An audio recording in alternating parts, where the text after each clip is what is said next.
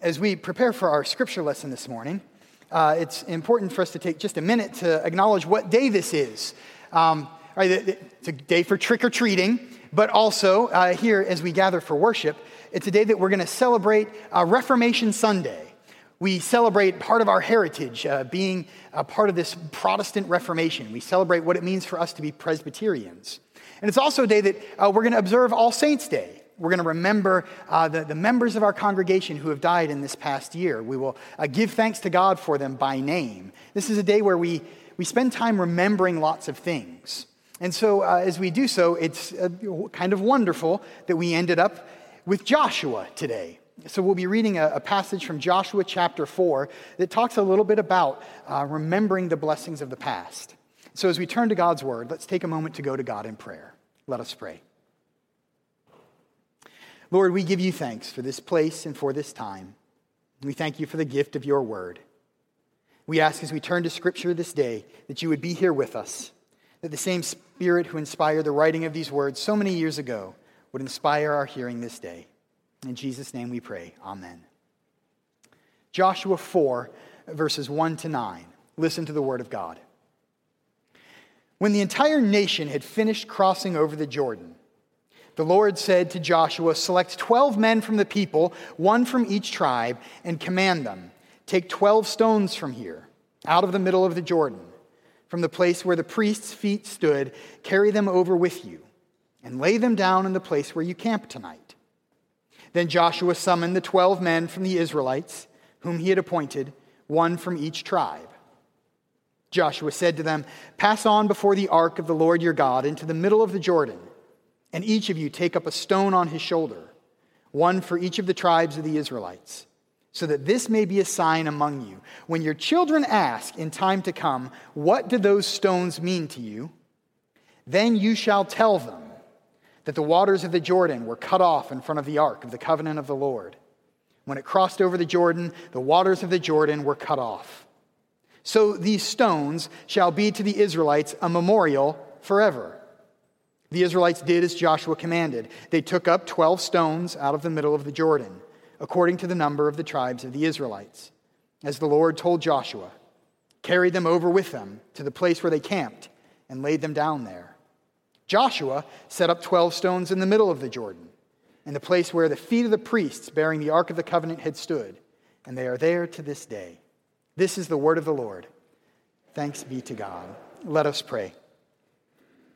Lord, as the echoes of your word still hang in the air, we ask that you would help them to find their way into our ears, into our minds, into our hearts, and into our lives, that we might come to know who you are and who you are calling us to be. In Jesus' name we pray. Amen. When your children ask, What do those stones mean? then you shall tell them. Now, this is the perfect passage for us to read today. Now, this, this passage about remembering the blessings of the past. It's uh, so wonderful that we happen to be on Joshua as we celebrate Reformation Sunday and as we observe All Saints' Day. Uh, this passage is a passage that I think has something uh, very important for us uh, right now as we celebrate this day. It's a passage about, about remembering, it's a passage about retelling. And I think that makes it a passage that has both both an encouragement for us and a challenge.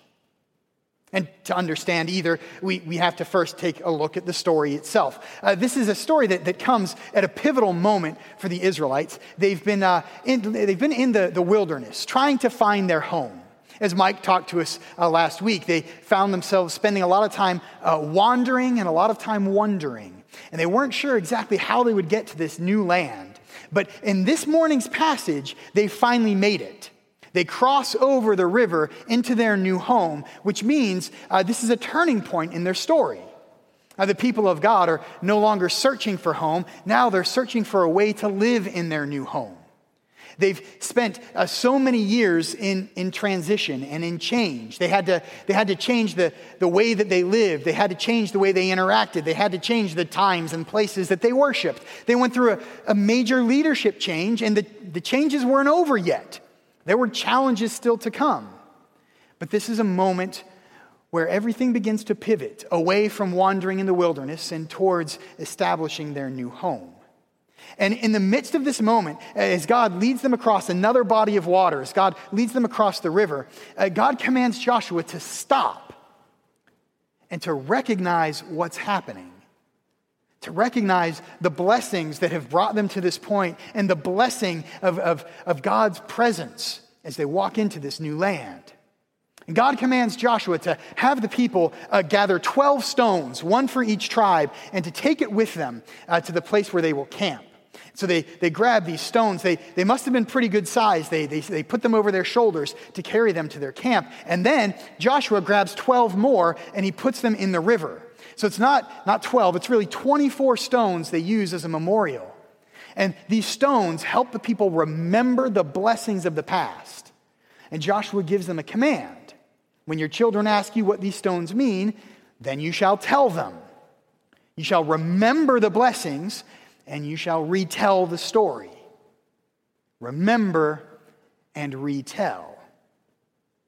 I think this is an encouraging passage for us because we're, we're pretty good at part of this.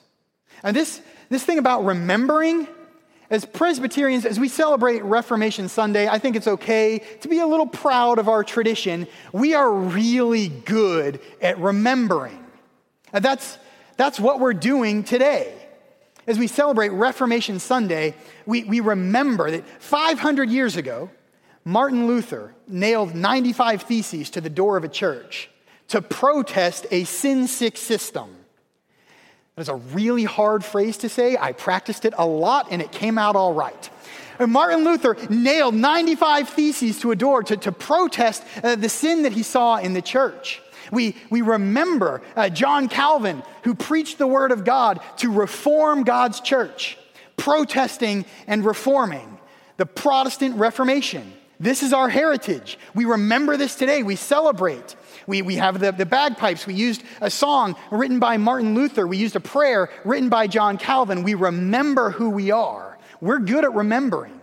And as we celebrate All Saints' Day, we will remember the people from our own congregation who have died this year. We will call them by name and we will give thanks to God for their lives and, and their part in our lives. We remember. As Presbyterians, we are very good at this. This is why we do things decently and in order, because we want to be able to take minutes at every meeting so we can remember. We make records, and I can prove it. We make records, and the people who've gone before us have made the records. I know because I'm looking at one right now. So, in just a moment, we're going to do something we don't usually do in worship. It's going to be okay. Don't do it until I tell you. If you're sitting at home, you don't have to do anything, it's going to pop up on the screen for you.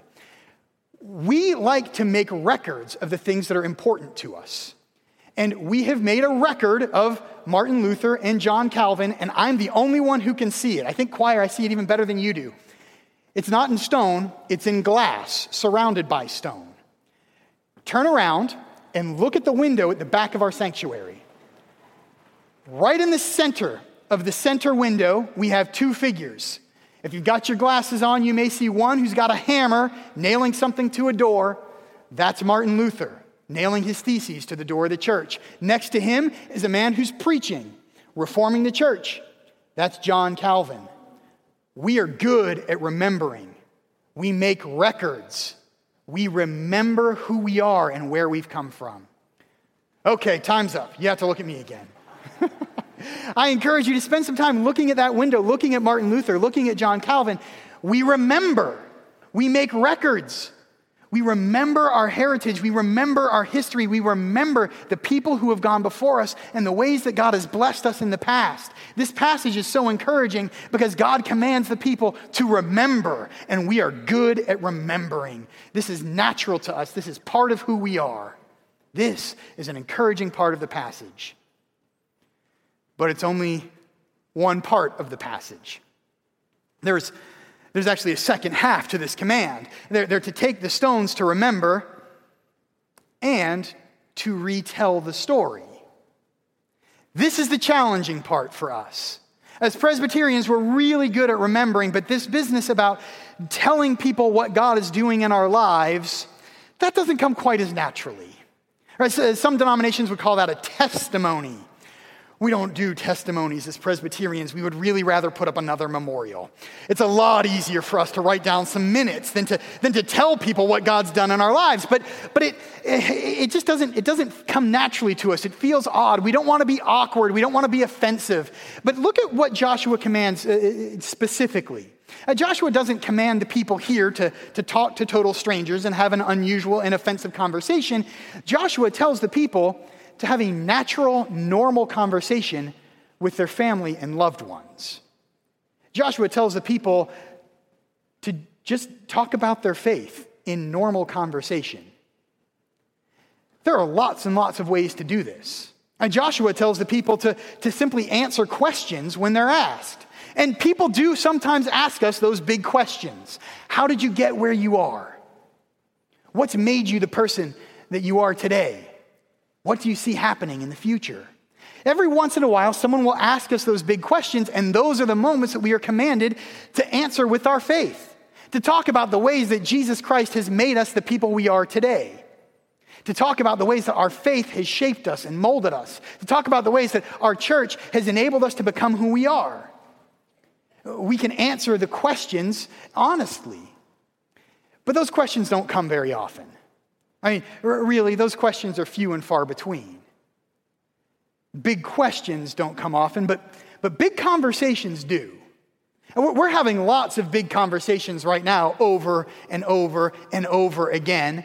And those big conversations change from time to time, but right now there are several themes that seem to be recurring in our conversations. Uh, in a lot of our conversations, we're talking about, about big issues like the fact that people can't get along anymore. It's so hard to cross divides and disagreements. And when you hear that conversation, that's your opportunity. When people say, no one seems to get along, no one seems to know how to disagree, that's your moment to say, but I know one place where we do.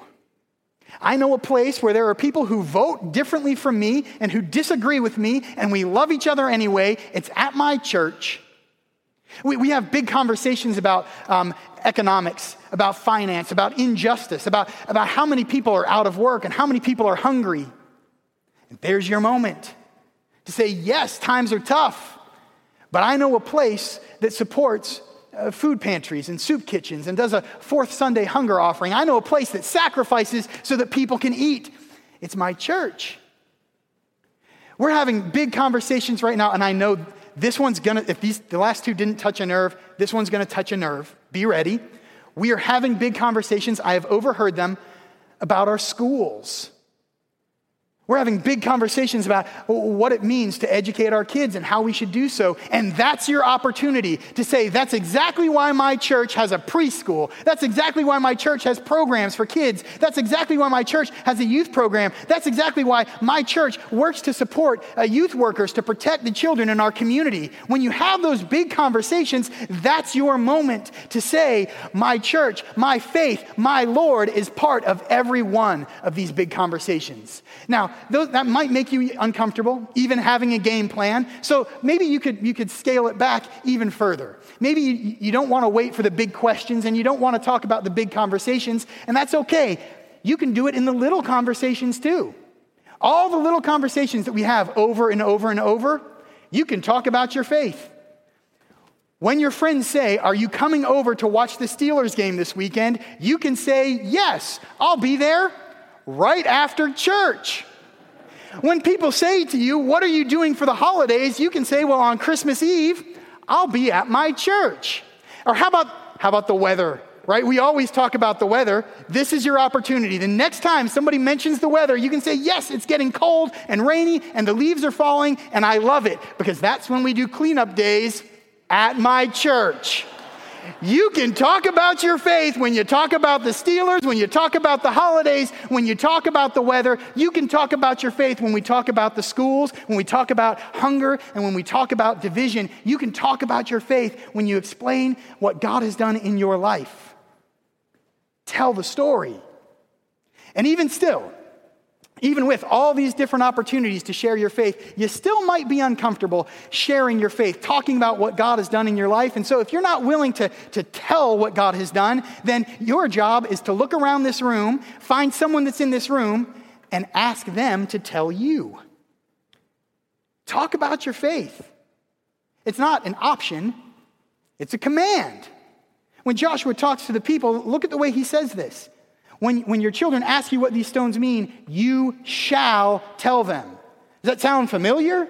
Like, you shall not steal, you shall not kill, you shall tell the story of your faith. You shall remember and retell the blessings that God has placed in your life. You shall tell the people around you that Jesus Christ has changed you. That Jesus Christ has died, Christ has risen, Christ will come again, and that makes all the difference in every single conversation. This passage is perfect for us today. It's a passage about remembering, and it's a passage about retelling.